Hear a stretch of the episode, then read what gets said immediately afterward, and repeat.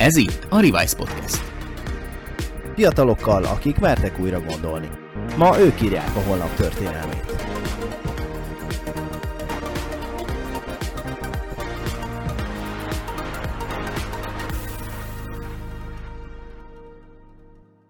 Sziasztok, kedves Revise Podcast hallgatók! Örülünk, hogy újra itt vagytok egy hónap után. Most egy nagyobb, nagyobb szünet volt, de cserébe hoztunk nektek egy, egy vendéget is, akik a YouTube-on néznek, azok már látják is, hogy ki van itt velünk, de most még néma, némaságban burkolózik, mert hogy eh, meg, megszólítom itt műsorvezető társam.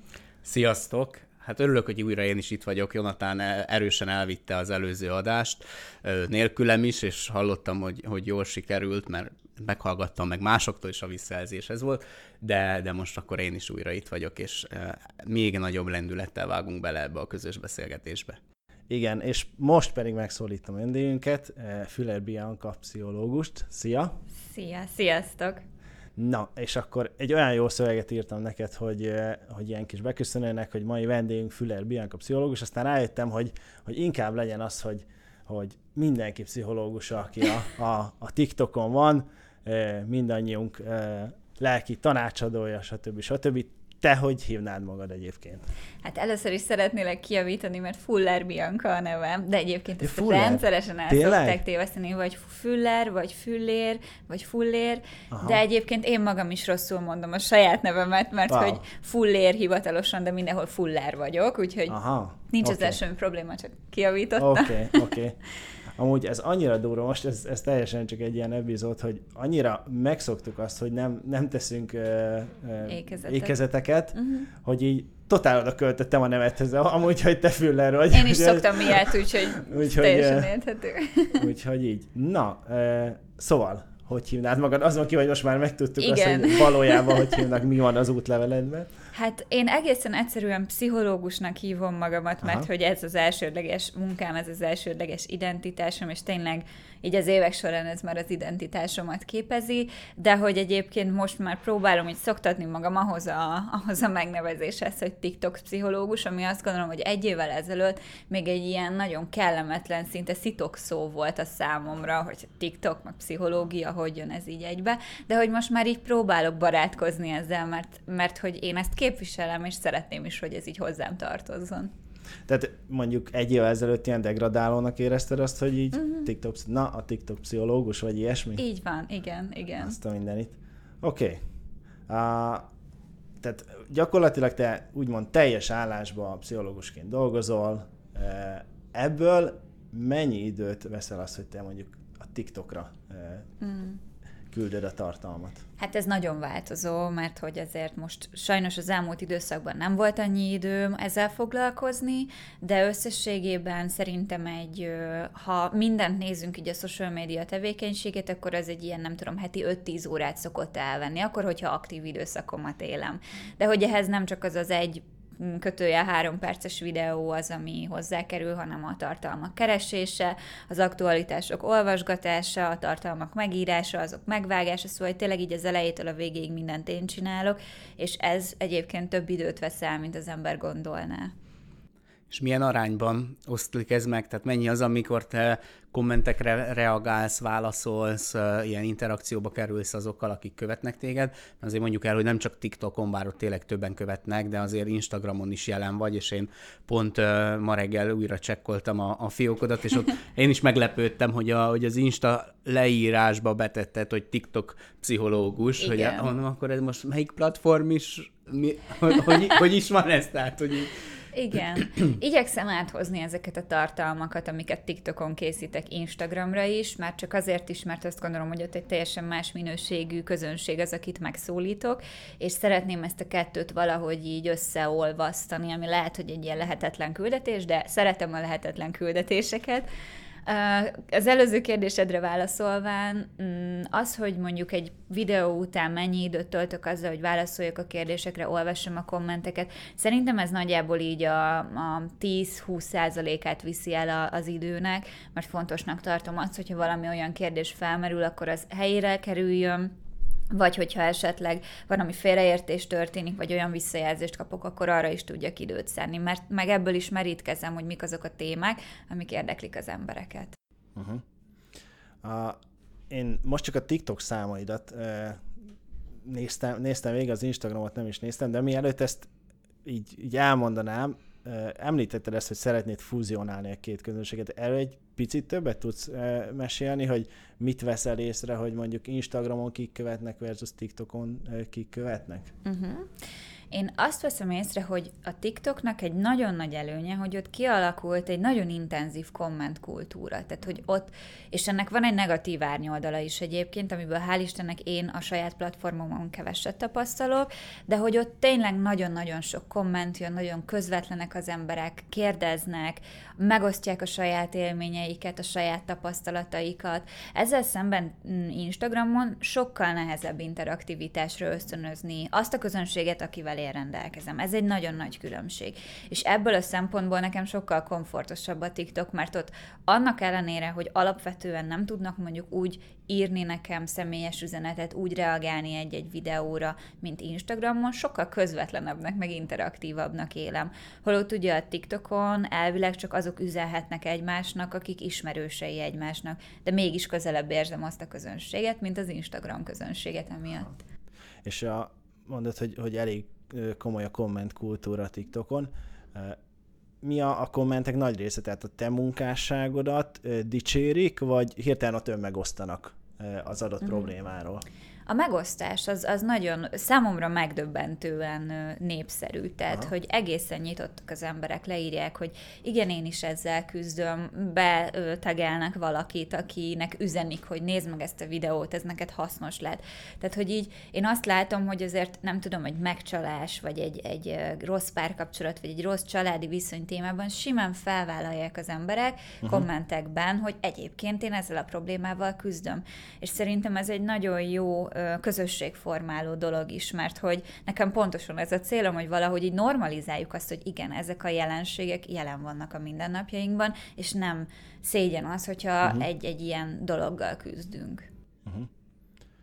Uh, most már akkor jönnek a számaid, mert szerintem amúgy tökre figyelemre méltó, mert nagyon sokszor eddig ar- arról volt szó, hogy leginkább a trashre, a szórakoztatásra, erre van igény, és nem lehet nagy számokat kihozni mondjuk tudatos életmódból, tudatos tartalomgyártásból, és közben meg megnéztem azt, hogy 116.100 körül van a, vannak követőid száma, 1,6 millió like, tehát ez már így azért nagyon erős, viszont azt nem tudom egyébként pontosan, mert nem görgettem még, hogy mennyi az összes videód, amit eddig feltettél körülbelül. 115 körülbelül, azt hiszem. Szóval, hogy pont azt szoktam nézni, hogy a, ahány ezer követőm van, körülbelül annyiszor egy videóm van, és, és ez valahogy Aztán így mindig követi magát, tehát hogy így fenntartja magát.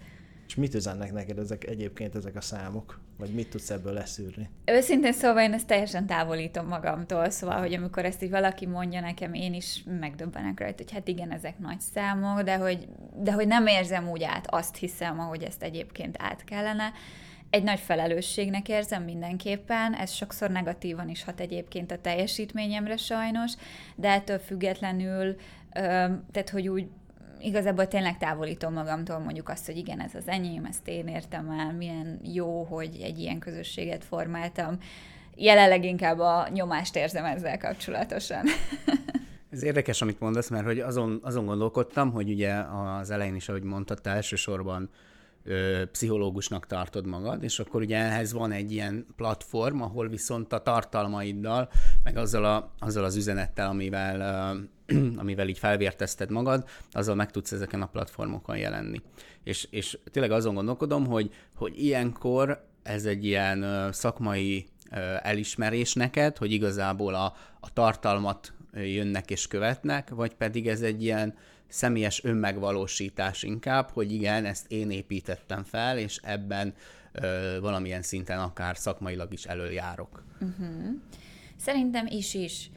Amikor elkezdtem, akkor abszolút egy, egy ilyen hivatástudat, egy ilyen, igen, hivatástudat plusz hobbi volt benne, mert nagyon régóta terveztem azt, hogy szeretnék pszichoedukálni. És akkor, amikor én ezt elkezdtem, nem hogy TikTokon, de hogy így egyébként nagyon máshol sem volt ez akkora népszerűség, ne, nem örvendett akkora népszerűségnek, mint mondjuk most így másfél év, vagy lassan, hát igen, kicsit kicsit több mint másfél év táblatában. És hogy, és hogy akkor ezért kezdtem ezt el, hogy valahol legyen egy olyan terület, ahol én közelebb hozhatom a pszichológiát az emberekhez. Nyilván ez azóta már nagyon sokat változott, mert benne van az, hogy önmegvalósítok, nagyon sok mindent köszönhetek egyébként ennek, ezeknek a tartalmaknak, és benne van az is, hogy nagyon jó lesnek azok a visszajelzések, amiket kapok időnként, hogy hogy nem tudom, ha hosszú idő után kiteszek egy új videót, akkor visszajelzik, hogy jaj, már várták, meg hiányoz, hiányzott a videó, meg hogy milyen jó, hogy erről beszélek, tudnék erről vagy arról is beszélni. Szóval ezek tök jó megerősítések, és, és hazudnék, ha azt mondanám, hogy ezek nem esnek jól, és nem tölt, töltenek egyébként engem. Érdekes, hogy, hogy vannak olyan tematikák, amire úgy nem gondolnánk, és lehet, hogy tehát, hogy lehet, hogy a szponzorált tartalom, vagy, vagy ne, nem tudom, hogy itt a, a VB kapcsán, amikor beszélt a szurkolás pszichológiájáról. Egyébként az, az tökre egy olyan dolog, ami, hogy így most mi, miért beszél egy pszichológus a szurkolásról, és egyébként tökre beleillik a, a, a, így tematikailag, meg tartalmilag, hogy mennyire nehéz mondjuk például ilyen megkereséseknél, most akkor ennek mi lehet a pszichológiai háttér, és akkor erről beszéljek. Igyekszem ezt nagyon megválogatni, hogy mik azok a területek, amikkel, amikkel én egyébként mondjuk egy, egy szponzorált tartalom keretén belül foglalkozok. Uh-huh és pont most talán a legutóbbi ilyen szponzorált tartalomnál kaptam azt a visszajelzést, aminek borzasztóan örültem, hogy mindenki tudja, hogy reklám, de hogy egyébként, ha nem lenne benne a reklám, uh-huh. akkor is pont ugyanolyan nagy értéket adna az a videó.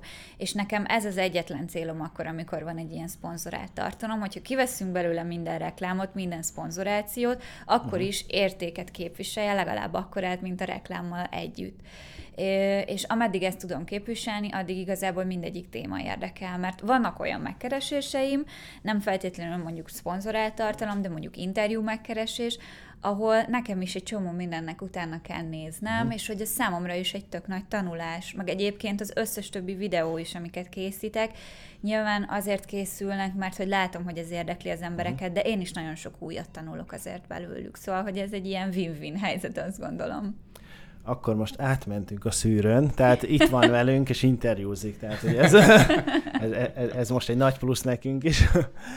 Egyébként mm, emlékszem, hogy miért pont a TikTok volt az a platform, ami, amit választottál? Sokáig gondolkodtam, hogy én azt éreztem, hogy jobb lennék videós formátumban, vagy hangformátumban. Nagyon sokáig gondolkodtam podcasten például, de valahogy, valahogy úgy nem volt soha meg az indítatás, hogy na, akkor kezdjek el videózni, kezdjek el akár podcastet gyártani, vagy bármi ilyesmi. És akkor ez amúgy egy nagyon kedves történet, és mindig el szoktam mesélni, amikor kérdezik. A pandémia miatt hosszabb időre hazautaztam a családomhoz, uh-huh. ahol a húgom is ott volt, aki 16 éves volt akkor, és hát nagy TikTok rajongó. Akkor volt uh-huh. egy éve TikTok, vagy fél éve előtte, uh-huh. ugye tök más volt a neve, és akkor ő mutogatta a platformot, így ismerkedtem vele, Na, számomra teljesen idegen volt, tehát szerintem maximum fél órát használtam azelőtt, hogy az első videót feltettem volna, és akkor ő bátorította arra, hogy hát mi lenne, hogyha megpróbálnánk, és hogy hát miért nem lehetne. És akkor láttam, egy kicsit rákerestem, voltak rá amerikai vagy külföldi példák, hogy egyébként ezt lehet, és akkor így kezdtem el igazából. Tehát egy külső bátorítás, meg a véletlen szülte a helyzetet és mennyire tudod magad visszafogni azzal kapcsolatban, hogy néha egy-egy táncos videó kikerül. Teljes mértékben, mert nagyon nem tudok táncolni, úgyhogy okay. mozgáskultúra, ritmusérzék, az nem az én világom, úgyhogy valószínűleg ezért nem is használtam a platformot. Majd a pszichoedukáció. Okay. Igen. Izgalmas, a, a, hogyha egy picit visszatérhetünk erre a küldetés tudatodra, vagy, vagy magára azokra a témákra, amiket, amiket azért úgy pedzeget. Um, én visszapörgettem pár, jobban szeretem ebből a szempontból az Instagramnál a, a nyomon követhetőséget, mert hamarabb megtalálom a leírt tartalmat is. És pont amikor egy volt a, a, a TikTok karriered, akkor kitettél egy ilyen, egy ilyen posztot, egy ilyen bemutatkozó posztot, uh, amiben azt írtad itt a legvégén summázva, hogy igazából te a, a, téged a szorongás és a szorongás kialakulása, meg a, meg a fiataloknak ez a, az életkezdése az, ami a leginkább a, a te témád.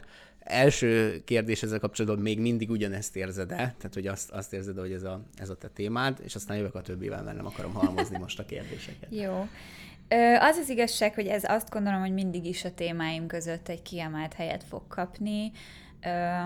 Egyfelől azért, mert látom, hogy milyen sokan küzdenek szorongással, és hogy egyébként ezt mennyire egy ilyen stigmatizált területnek látom, tartják az emberek, ezért tényleg mindig ott lesz az elsők között, de most úgy érzem, hogy ezt egy picit háttérbe kell szorítanom az elkövetkezendő időszakban, mert érzem, hogy valami ö, miatt így, így más az, ami, ami nekem így a küldetéstudatom már alakult az elmúlt időszakban.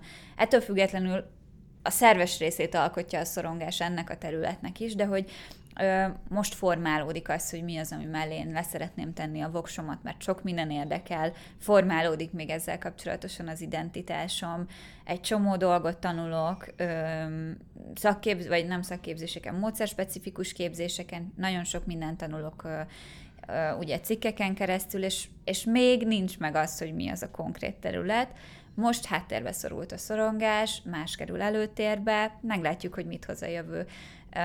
Pont a napokban adtam interjút a, mi is a neve? Bocsánat, most nem fog eszembe jutni.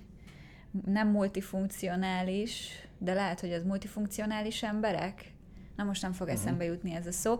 Na mindegy szóval, hogy így azokkal az emberekkel kapcsolatosan, akik tényleg így, nagyon, akiket nagyon sok terület érdekel, nem csak uh-huh. egy ö, szakterületen belül, hanem érdekli őket a gazdaság, érdekli őket a marketing, érdekli őket a, az IT, a fejlesztés, a pszichológia, és, uh-huh. és hogy így mindennel szeretnek foglalkozni és, és egy kicsit így éreztem benne önmagamat. Tehát, hogy miközben pszichológiával foglalkozok, nagyon szeretem például a marketing részét a dolgoknak, magam csinálom a weblapomnak a nagy részét, mert az is nagyon érdekel, szóval, hogy így tényleg szeretek mindenbe kicsit belefogni, és ez a pszichológián belül is így van, és eddig azt hittem, hogy ezzel probléma van, de hogy most már egyre inkább úgy érzem, hogy ez egyébként így helyén való, én így működöm, és kész. És mennyire, tehát, hogy nyilván szorongás, meg azt hiszem szorongás pánik, ez így együtt van a, a, a TikTok csatornádon, mint egy tematika, de mi az, amire a legtöbb reakciót kapod? Így a témáid uh-huh. közül? Szerintem nagyjából ez, ez a két Igen? téma, ami, ami nagyon nagy népszerűségnek örvend, illetve a párkapcsolati kérdéskörök. Na, azért csak benne van, azért, azért egy, egy komoly voksot tettem arra, hogy tudja, hogy a párkapcsolat, Abszolút. hogy a párkeresés. Abszolút, igen, az, az nagyon nagy hangsúlyt kap. Tőlem az, mint téma egy picit távolabb áll, mm, szeretek vele foglalkozni, de nem vagyok benne biztos, hogy mint párkapcsolat olyan, ö, azt, hogy ilyen kiemelt területemnek tudnám tekinteni. Ettől függetlenül, amikor érintőlegesen egy bizonyos területével foglalkozom a párkapcsolatoknak, jól érezhető, hogy azt nagyon szeretik és keresik az emberek. És hogy ez a leginkább szerinted korosztályi adottság, tehát, hogy azok, akik TikTokon vannak, még mindig van ez a um, hipotézisünk, hogy ugye sokkal több a fiatal ott, bár azért már ott is a korfa egész szépen nyílik folyamatosan, de ugye ez akkor a korosztályból adódik, hogy egy olyan, olyan élet uh, vannak, ami, ami, ami a párkeresésről is szól, meg, meg akár az életkezdésnél a szorongásról, vagy pedig uh, ezek olyan területek, vagy olyan témák, amiről ma sokkal nyíltabban beszélünk, mint mondjuk tíz évvel ezelőtt beszéltünk, vagy húsz évvel uh-huh. ezelőtt. Szerintem is is. Egyfelől a fiatal felnőtteknek egy kiemelt kérdésköre az, hogy hogyan állapodjanak meg, milyen egy jó párkapcsolat, hogyan vagyok én benne egy párkapcsolatban, mint ember, mik azok, amik elfogadhatók számomra, mik azok, amik nem, mi az, ami, ami, ami amúgy az én felelősségem, mi az, ami nem, hogy húzom meg a határaimat egy párkapcsolatban, szóval hogy ezek mind olyan dolgok, amiket az ember fiatal felnőtt korában a 20-as, 30-as éveiben alakít ki. Nem csoda, hogyha ezzel kapcsolatosan egy csomó kérdés és bizonytalanság merül fel önmagában ez már szorongó, szorongást keltő, szóval a kettő az így valahol kéz a kézben jár. Mm, de hogy emiatt én azt gondolom, hogy nyitottak az emberek, hiszen kérdést, választ kapnak a kérdéseikre olyan bizonytalanságokkal kapcsolatosan, amik, amik ott lebegnek a mindennapjaikban, és mondjuk lehet, hogy fel se ismerték előtte, hogy hú, amúgy igen, ezzel én is küzdök.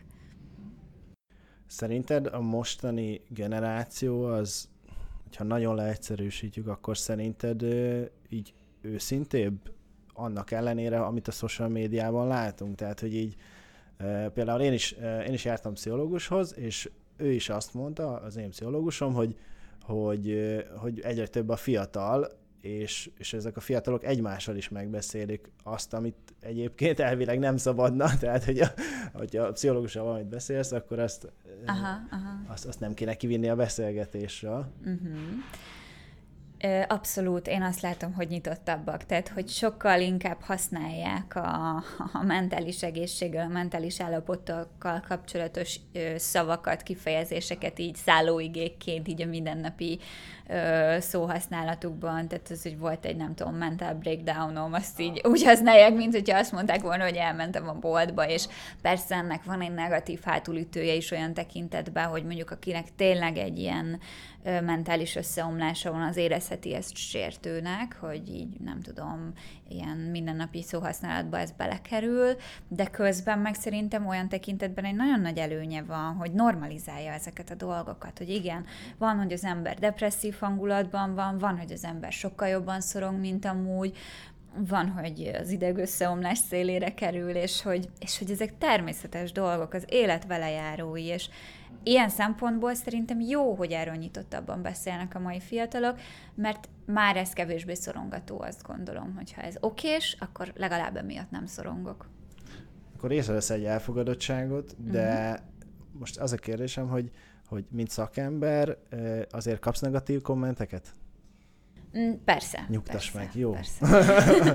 Abszolút. Szoktam kis százalékban. Aha azt tudom mondani, hogy az első egy évben egyáltalán nem volt semmi olyan, ami különösebben megviselt volna. Uh-huh. Most De ezek már... mire irányulnak? Tehát, hogy amikor tényleg pszichoedukálsz, úgymond, akkor uh-huh. mire irányul egy negatív komment?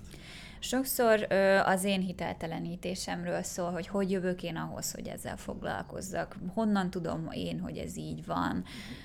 Hogy jövök én ahhoz, hogy itt nem tudom, 20 éves nőként ilyen témákról beszélgetek majd, hogyha én is megtapasztalom, akkor majd tudni fogom, hogy ez azért nem így működik, ahogy én azt, azt elmondom a videókban, uh-huh. tehát, hogy egyfelől van egy ilyen hiteltelenítés, az mindenképpen, másfelől pedig egészen egyszerűen csak az ilyen, hogy is fogalmazzak, a sértegetés, a személyes sértegetés, ami még így szokott lenni, de hogy tényleg egyébként kis százalékban, és szerencsére nem tudom, hogy, hogy ez hogy alakulhatott így, de hogy nagyon kevés az, amit én felveszek, és, és fennakadok rajta. Tehát, hogy szerencsére el tudom ezektől annyira határolni magam, hogy tudjam, hogy ez nem rólam szól, hanem a másiknak a félelmeiről, szorongásairól, stb. Pont nekem ez is lett volna így a kérdésem ezzel kapcsolatosan, hogy egy pszichológus hogy dolgozza fel a negatív kommenteket, mert azért ez nyilván nem csak feléd irányul, hanem, hanem lehet, hogy valaki, aki csak a saját szórakozására kitesz néhány kontentet, ő ugyanúgy megkapja ezeket, neki is valahogy kezelnie kell, de hogy ugye te mondtad, hogy azért tudod élményt távolítani magad, de mit ajánlasz egyébként úgy nagy, nagy átlagban az embereknek, hogy ezt hogyan kell kezelni a kommenteket? Ez egy nagyon nehéz kérdés, mert azt gondolom, hogy egy nagyon stabil identitástudattal, önreflektivitással kell rendelkezni ahhoz, hogy az ember ne vegye magára ezeket a kommenteket. De onnantól kezdve, hogy el tudjuk határolni azt, hogy ez most tényleg nekem szól-e, hogy ezzel tényleg dolgom van-e vagy sem, onnantól kezdve már könnyebb kezelni. Szóval, hogy engem is egyértelműen azok a kommentek érintenek érzékenyebben, amik valahol azért mégiscsak betalálnak olyan tekintetben, hogy mondjuk abban még bizonytalan vagyok. Azt még én sem tudom pontosan, hogy, hogy egyébként hogyan is vagyok ezzel az életemben. Úgyhogy én azt gondolom, hogy azt tud segíteni, hogyha tényleg így megvizsgáljuk, hogy a komment tartalma az hogyan van jelen az én életemben hogyha azt mondják rólam, hogy nem is tudom, mit mondjuk, szakmaiatlan vagyok, akkor én hogyan és mikor szoktam magam szakmaiatlannak érezni? Vajon ott én tényleg szakmaiatlan vagyok? Ez most egy saját példa, de hogy ez egyébként igaz az összes többi negatív visszajelzésre is. Úgyhogy Igen, így... de hogy, hogy én pont azon gondolkodom, hogy akkor ez nem egy ilyen nagyon nagyon, nagyon furcsán ilyen önmagába harapó, nem tudom, valami farkába harapó róka, vagy ilyesmi ez a, ez a téma, mert hogy leginkább a tinédzserek vannak jelen mondjuk ezen a platformon is, de leginkább ők azok, akik, meg a nagyon nyugdíjasok, akik mondjuk Facebookon, Instagramon is aktívak, de tényleg, tehát a nyugdíjasoknál más szerintem senki nem tölt több időt Facebookon, de hogy, de hogy mondjuk egy tizenévesnek, vagy most mondjuk 20 évesnek is, pont amikor a kommentek betalálnak azokra a pontokra, ahol még bizonytalan vagyok, ahol még fejlődik a személyiségem, ahol még én se tudom, hogy igazából mit gondoljak, azért itt, itt van egy ilyen óriási felkiáltójel, hogy, hogy, hogy akkor ő valamilyen megküzdési stratégiával elindul majd, jó esetben, rossz esetben azért ennél összeomlósabb történet is lehet a vége. Igen, és sajnos ez tényleg egy olyan terület, amivel így, ilyen tekintetben nehéz bármit is kezdeni, mert hogy ez egy olyan társadalmi jelenség, amivel igenis dolgunk van. Ezzel nagyon sok esetben az, aki kapja a negatív kommentet önmagában, főleg, hogyha egy tényleg ilyen ö, identitással, alakulásában lévő fiatal találkozik, nem igazán tud egyedül mit kezdeni, nem fogja tudni elhatárolni magától azt, hogy most ez tényleg igaz rá, kell-e foglalkoznia vele, vagy sem. Ezért én erre inkább tekintek egy ilyen társadalmi problémaként, mint egy olyan területre, amivel valakinek egyedül kell megküzdenie, mert igenis teljesen mindegy, hogy az ember tinédzser, vagy már felnőtt, hat rá az a sok visszajelzés, amit kap, sőt, nem csak a visszajelzések, hanem az is, amit egyébként lát a social médián, hogy ki hogyan éli az életét. És számomra nagyon szívmelengető az, hogy egyre több olyan tartalom van, ami pont arról szól, hogy érzékenyítsen picit, és hogy, és hogy valahogy így megmutassa az embernek a, a sérülékeny oldalát is. És szerintem ez segít ezen a kérdésen, önmagában azzal, hogy mm, tinédzserként negatív kommenteket kap az ember, így nagyon nehéz bármit is kezdeni. Szerintem a társas támogatás elsősorban, ami segíteni tud. Szerintem ez egy jó ö, vezérfonal lehet így a megoldás felé, de hogy ö, még egy picit azért hagyj piszkáljam ezt a kérdést, mert okay. pont az van a, a, az összes ilyen közösségi média felülettel, hogy arról szól, hogy, hogy vagyok én, én megvalósíthatom magam, vagy én megmutathatom ö, önmagam leginkább, és én nagyon-nagyon sokat gondolkodtam azon, hogy, hogy például a saját közösségi média felületeimben is ez a mit akarok megosztani, én ezt tényleg meg akarom elosztani, ez nekem mitől fontos, és egy csomó ilyen társadalmi kísérletet csináltam a magam környezetében ezzel, hogy, hogy akkor most kiteszek, nem tudom, egy hónapig mindig így elkezdtem, hogy biztos, hogy tegyek ki sztorit, amiben van valami, ami esetleg az én szakmámhoz van, van valami, ami az én személyes életemhez kapcsolódik. És azon gondolkodtam a személyes életemnél, hogy ezt meg akarom osztani amúgy. Tehát, hogy tényleg, és csomószor rájöttem, hogy végül még azt is elfelejtettem megnézni, hogy hányan nézték meg, mert, mert annyira nem érdekel a visszajelzése a környezetnek, vagy főleg annak a tágabb környezetnek, hogy mi van de közben meg nem tudom, egy csomó évig volt velem is az, hogy, hogy nem tudom, így megnéztem, hogy oké, okay, akkor most, most a szülinapomon, a Facebookon hányan köszöntöttek fel, akkor vajon 85 az elég, vagy a 150-nek kéne lenni, mert a Pistikének 165 volt, tudod, és hogy és így gondolkodtam, hogy akkor tehát, hogy ezt hogy lehet besúlyozni, hogy miközben egy ilyen szűk közösségbe lehetne legjobban ezeket feldolgozni, vagy mondjuk egy baráti társaságban megbeszélni esetleg, hogy hú, te mit kaptál, én mit kaptam, ő is hülye volt, és akkor ezzel egy kicsit élményt távolítunk és tovább lépünk. De hogy, de hogy ezt vajon meg tudom-e tenni akkor, amikor leginkább egy ilyen visszajelzés fókuszból vagyok jelen ezeken a platformokon? Tehát erről mit, mit gondolsz? Ez egy nagyon érdekes kérdés, és miközben egyébként mesélted a saját tapasztalataidat, azon gondolkodtam, hogy ez mennyire emberi, és hogy egyébként mindenki más, és nagyon-nagyon hasonló dolgokkal küzd. És szerintem onnantól kezdve, hogy amit te is mondtál, megvan az élmény megosztás, és átélem azt, hogy igen, egyébként néha más is megnézi, hogy hány, nem tudom, lájkot kapott a képére. Van, hogy gyakrabban megnézi. Van, hogy nem tudom, aggasztja, hogy csak 150-en köszöntötték fel a szülinapján, nem pedig 250-en hogy, hogy ezek annyira emberi és természetes dolgok, és, és ezek most így vannak jelen, mert a social média itt van az életünkben, de korábban is ezek valamilyen szinten jelen voltak, csak más formában a social média előtt. Tehát a társas összehasonlítás, a visszajelzések kérése, keresése, az mindig is valahogy ott volt, mert emberi lények vagyunk, és fontos az, hogy, hogy elfogadást kapjunk, hogy, hogy azt érezzük, hogy az, amit csinálunk, az jó, és ezt leginkább a visszajelzések alapján fogjuk tudni. Úgyhogy, hogyha tudok erről beszélni, hogyha azt érzem, hogy igen, nem vagyok egyedül a nehézségemmel, az segít, és az az oldala, hogy az ember néha túlságosan függővé teszi magát ezektől a visszajelzésektől, az pedig egy olyan nagyon fontos kérdéskör, amivel foglalkozni kell, viszont már egyénileg. És akár úgy, hogy szakembert keresek fel, akár úgy, hogy beszélek erről, ha fiatalokról van szó a szüleimmel, vagy akár a szülőknek kell erre nagyon intenzíven odafigyelni, hogy figyelj, kislányom, kisfiam, az, amit ott látsz a social médián, az a valóságnak csak egy szelete. Pont tegnap előtt volt egy beszélgetésem, és ott is én nagyon fontosnak tartom egyre inkább megosztani azt, hogy az, amit én egy percben kiteszek videó, a mögött van tíz percnyi bakizás. És hogy ez egy természetes dolog, és én is vagyok bizonytalan, van, hogy én is nem tudom, összeomlok amiatt, hogy nem sikerül úgy megcsinálnom egy tartalmat, ahogy én azt jónak látom, és ezzel tudom, hogy mindenki más is küzd, függetlenül attól, hogy tartalom készítő vagy tartalom fogyasztó. Szóval, hogy én azt gondolom, hogy ez a kulcs, hogy érezzük azt, hogy ezek a nehézségek normálisak, és ha túlságosan elhatalmasodik rajtunk, mert mondjuk borzasztóan szorongok attól, hogy milyen visszajelzéseket kapok, akkor kérjek segítséget, mert azzal sincsen semmi baj. Nem tudom, hogy ez így válaszolta a kérdésedre. Részben szerintem igen, de hogy ez fel is vetődött bennem rögtön a következő téma, hogy hogy ugye azzal kezdtük a beszélgetést, hogy neked az volt egy olyan indítatásod, hogy egy kicsit ilyen pszichoedukációt is folytatnál Igen. ezekkel a tartalmakkal.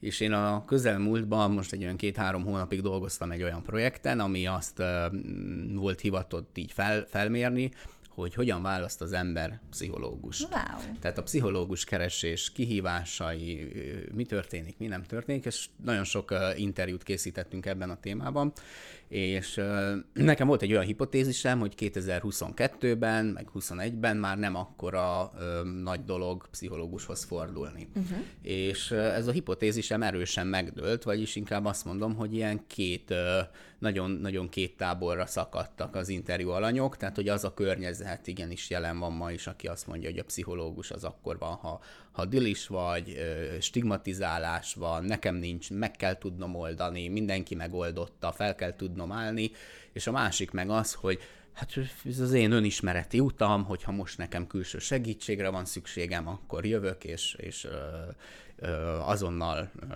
ennek lehet egy változata a pszichológus is. De hogy, hogy egyrészt te hogy látod, hogy mondjuk milyen visszajelzéseket kapsz te ezzel a pszichoedukációs folyamatoddal kapcsolatban. Nagyon érdekelnek az ilyen, hogy, hogy mondjuk kliens oldalról, de az is nagyon-nagyon érdekel, hogy a szakma hogy fogadja ezt, hogy onnan milyen stigmatizálás van, mert ott is volt egy-két izgalmas interjúnk, de, de nagyon érdekel, hogy, hogy, hogy ez a te esetedben hogy van. Uh-huh. Mm, az az igazság, hogy én azt gondolom, hogy valamennyire ilyen tekintetben egy burokban vagyok, hiszen azok az emberek, akik engem követnek, azok valamilyen szinten érdeklődnek a, az önfejlesztés, a pszichoedukáció iránt. Aki nem érdeklődik, az valószínűleg nem fog engem követni. Szóval hogy nekem tényleg olyanok a tapasztalataim, amik azt mutatják, hogy az emberek egyre inkább érdeklődőek, de hogy ez tényleg a mintának valószínűleg azon halmazza, amiről te is beszéltél, aki az a tábor, akit ez ténylegesen érdekel már.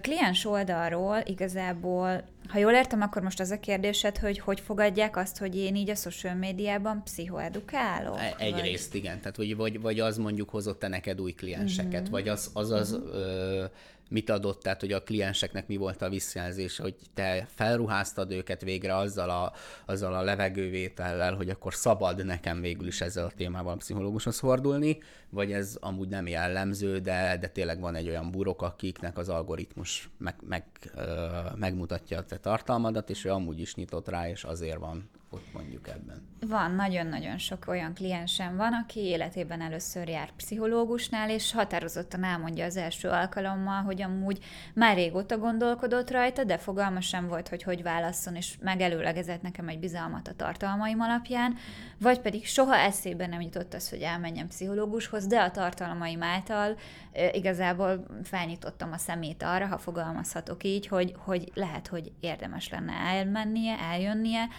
és bár ugye én nem tudom, x számú emberrel foglalkozom, de sokkal többen keresnek meg, és van lehetőségem ezeknek az embereknek segíteni olyan tekintetben, hogy tovább irányítom őket a megfelelő szakemberhez. Szóval, hogy tényleg az e-mailekben is, megkeresésekben is nagyon sokszor látom ezt, hogy már nagyon régóta gondolkodom, de a hatásodra jött meg az a bátorságom, soha nem gondoltam, hogy ide eljutok, de a videóid láttán most úgy döntöttem, hogy szakembert keresek fel, tehát hogy ezek vissza-visszatérő mondatok, és én ennek nagyon örülök, mert hogy egyébként pont ez volt a célom. A szakma oldaláról már kicsit árnyaltabb a kérdés, mert én azt látom, hogy a pszichológia berkein belül, hogy igyekeznek a tudást nagyon bent tartani, a szakmán belül tartani, és van olyan tapasztalatom, hogy nem tetszik mondjuk, és ez most nem egy általánosítás, vannak ilyen emberek is, nem tetszik a szakembereknek az, hogy mondjuk egy bizonyos tudást, például van a kognitív modellben a, a hétoszlopos gondolatnapló, hogy azt miért osztjuk meg a social médián, miért adjuk ezt az egyébként pszichológiai eszközt az emberek kezébe saját felhasználásra. Holott egyébként vannak ebből könyvek is, önsegítő könyvek is. Amit meg lehet vásárolni Amit meg lehet, így van, amit meg lehet vásárolni, de hogy mégis van egy ilyen ö, attitűd egy bizonyos szegmensének a szakmának, hogy ez a tudás ez maradjon itt, és csak azt kapja meg, úgymond, aki mondjuk elmegy szakemberhez. Mindemellett sokan érzik azt a szakmán belül, hogy ez a szakma hiteltelenítése, hogy egy ilyen komolytalan platformon legyen az Instagram vagy TikTok, ö, pszichoedukálunk, mert hogy, mert hogy ezek nélkülözik a tudományosságot, vagy hogy nem elég alaposak, nem elég mélyek, ami tényleg így is van. Bizonyára egy Instagram posztban, vagy egy egy-három perces videóban nem lehet olyan mélységekben beszélni egy témáról, mint mondjuk egy tudományos kutatásban, vagy egy pszichológiai konzultáció során. Ez nekem egyébként nagyon sok szorongást és félelmet okozott eleinte, most már szerencsére tudom helyén kezelni, de ehhez kellett egy év. Úgyhogy a szakma, szakma egy része zárkózottan áll ehhez, egy része meg szerencsére nyitottabb. Amúgy ez számomra mindig kérdés volt, hogy hogy tök mindegy, hogy milyen szakmát nézünk. Mind, tehát legtöbbször azt látom, hogy, hogy van, vannak ilyen, ilyen szakmák, ahol kiemelkedik valaki mondjuk egy social médiának köszönhetően. Most ne értsd magadat, tegyük fel, hogy egy, lesz egy celeb szakember, aki totálisan a tematikát, magát a szakmát elkezdi iszonyatosan népszerűsíteni az emberek között, ami miatt egyébként a háttérbe szoruló szakembereknek is több munkájuk lesz valószínű, meg az ő, hogy mondjam, hát ha az a víziójuk, hogy az emberek többet foglalkozzanak a lelki világukkal, akkor igazából az ő malmára hajtja ez is a vizet. Tehát, hogy számomra ez mindig nagy kérdés, és én ezt kérdezném meg azoktól, akik így nagyon ellenzik ezt, hogy, hogy, hogy, hogy beszélj egyszerűen az emberekhez komoly témákról, hogy, hogy neked egyébként mi amúgy a célod? Nem az, hogy mondjuk tegyük fel, ha csak üzletileg nézzük, több kliensed legyen, ha meg nem üzletileg nézzük, hogy az emberek többet foglalkozzanak a, a, a lelkükkel, úgymond. Tehát, hogy nem tudom. Na mindegy. Ez Ebben egyetértek én... veled, és szerencsére azért azt látom, hogy egyre inkább így gondolkodnak a szakemberek, egyébként nem csak pszichológián belül, de hogy ez az attitűd, amit most te is mondasz, ez valahogy így már többször kimondásra került, és talán többen is felismerték, hogy hát amúgy tényleg, de nyilván eh, ebben szerintem még az út elején járunk. Uh-huh. És akkor most így egy kicsit ezt összegezve, hogy, hogy te hogy látod a saját ebben a pszichoedukációs tevékenységedben, hogy mi az, amire jó ez egy embernek, aki megnézi, fogyassza a tartalmadat, hol az a határ, ahol viszont azt mondod, hogy, hogy, hogy, hogy ez már instant neked valószínűleg nem fog segíteni, és, és, és jó lenne, ha tovább lépnél akár bármilyen segítő felé. Uh-huh. Szerintem azok a tartalmak, amiket én megosztok, vagy bárki más megoszt, arra jó, hogy elgondolkodtassák az embereket. Hogy egy kicsit az önreflektivitásuk fejlődjön hogy felismerjenek olyan problémákat, nehézségeket, amik ott voltak, csak mondjuk nehéz volt őket megfogalmazni. Tehát a felismerésre, az elgondolkodtatásra jók ezek a posztok, arra, hogy ö, egyébként érezze azt az ember, hogy nincsen stigmatizálva, ha bármilyen mentális nehézséggel küzd, és hogy elfogadható az, és normális, amivel küzd, erre biztosan jó. Arra viszont nem, hogy bármilyen tekintetben is, nem tudom, öngyógyítson, vagy megoldja a saját problémáit, úgymond, amik az élete legtöbb területét áthatják. Valószínűleg egy Instagram poszt, sőt azt gondolom, hogy még egy könyv elolvasása sem fogja helyettesíteni azt a valódi munkát, amit egy, egy, egy pszichológiai tanácsadás vagy terápia során az ember megkap, és ezt a határt nagyon fontos kommunikálni is az emberek felé, azt gondolom mert tényleg vissza-visszatér az a kérdés, hogy nem tudom, evészavarral küzdök, milyen tipeket tudsz erre adni. Az evészavar az egyik legveszélyesebb és legsúlyosabb mentális nehézség így olyan tekintetben, hogy mennyire van életveszélyben az illető, tehát hogy nekem eszembe nem jutna tippeket adni ilyen témában, mert én magam sem foglalkozom egyébként evészavaros kliensekem, nem vagyok hozzá kompetens, nem hogy egy Instagram vagy TikTok poszt. Szóval arról, arról ö, szeretnél kérdezni, hogy most már egy a beszélgetés vége felé tartunk, hogy arról egy csomót beszéltünk, hogy te milyen hatással vagy ö, a TikTokon keresztül az emberekre. Ö, rád milyen hatással volt a TikTok ö, maga, mint platform, vagy ami ez miatt megnyílt? Tehát mit tudom én, teli van a naptára? Tehát, hogy új klienseket nem válasz, vagy, vagy, vagy úgy alapjáraton? Öm, nekem nagyon formálta a szakmai utamat, szóval, hogy ö, párhuzamosan kezdtem el a pszichoedukációt azzal, hogy én elkezdtem egyéniben kliensekkel foglalkozni.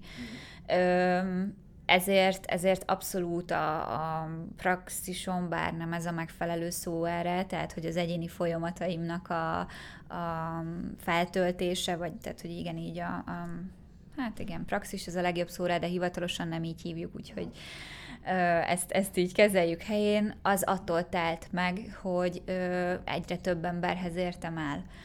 Mindemellett nagyon sok olyan lehetőséget nyitott meg számomra a, a social media, a TikTok, amire egyébként előtte nem is gondoltam volna. Hozott nagyon sok nehézséget is, mert hogy, mert hogy nagyon meg kell tanulnom priorizálni, határokat húzni, mi az, amire igent mondok, mi az, amire nem, és ez egyébként nekem egy személyes nehézségem is, úgyhogy ilyen tekintetben azért jól meg is leckésztet ez a fajta működés. De hogy tényleg azt látom, hogy nagyon-nagyon sok olyan dolgot hozott, amire soha nem is gondoltam volna, hogy majd egyszer eljuthatok ideig, de ettől függetlenül vágytam rá. Úgyhogy, úgyhogy nem csak a, a munkám, mint pszichológus, hanem tényleg a további lehetőségek is többnyire ennek köszönhetők, és ez nagyon szuper. Az, azon gondolkodtam most, hogy így mesélted ezt a, ezt a visszahatást a, az életedre, hogy, hogy hogy látod, hogy a, a, aki a saját szakmájában is megoszt, és ugye főleg szakmai tartalmat oszt meg egy platformon, ott, ott pont mennyire kell, vagy mennyire nem kell bevállalni azt, ami viszont a, a személyes nehézség, vagy elakadás kapcsán van az életében. Tehát ugye nekem az a, a feltételezésem, hogy hogy azok a tartalomkészítők működnek jól, vagy, vagy kedveltebbek ezeken a platformokon, akik bevállalják a gyengeségeiket is, vagy azokat, amivel ők küzdenek, mert pont ez ad hozzá egy ilyen nagyon emberi arcot. De közben ahhoz, hogy, hogy te hitelesen úgymond képviseld azt a szakmaiságot, ezt hogyan lehet egyáltalán egyensúlyba tenni, vagy ezt te hogy kezeled? Szerintem ez egészen addig helyén való, az, hogy megmutassuk az emberi oldalunkat, a sérülékenységeinket, amíg, amíg az nem válik öncélúvá, vagy panaszkodóvá.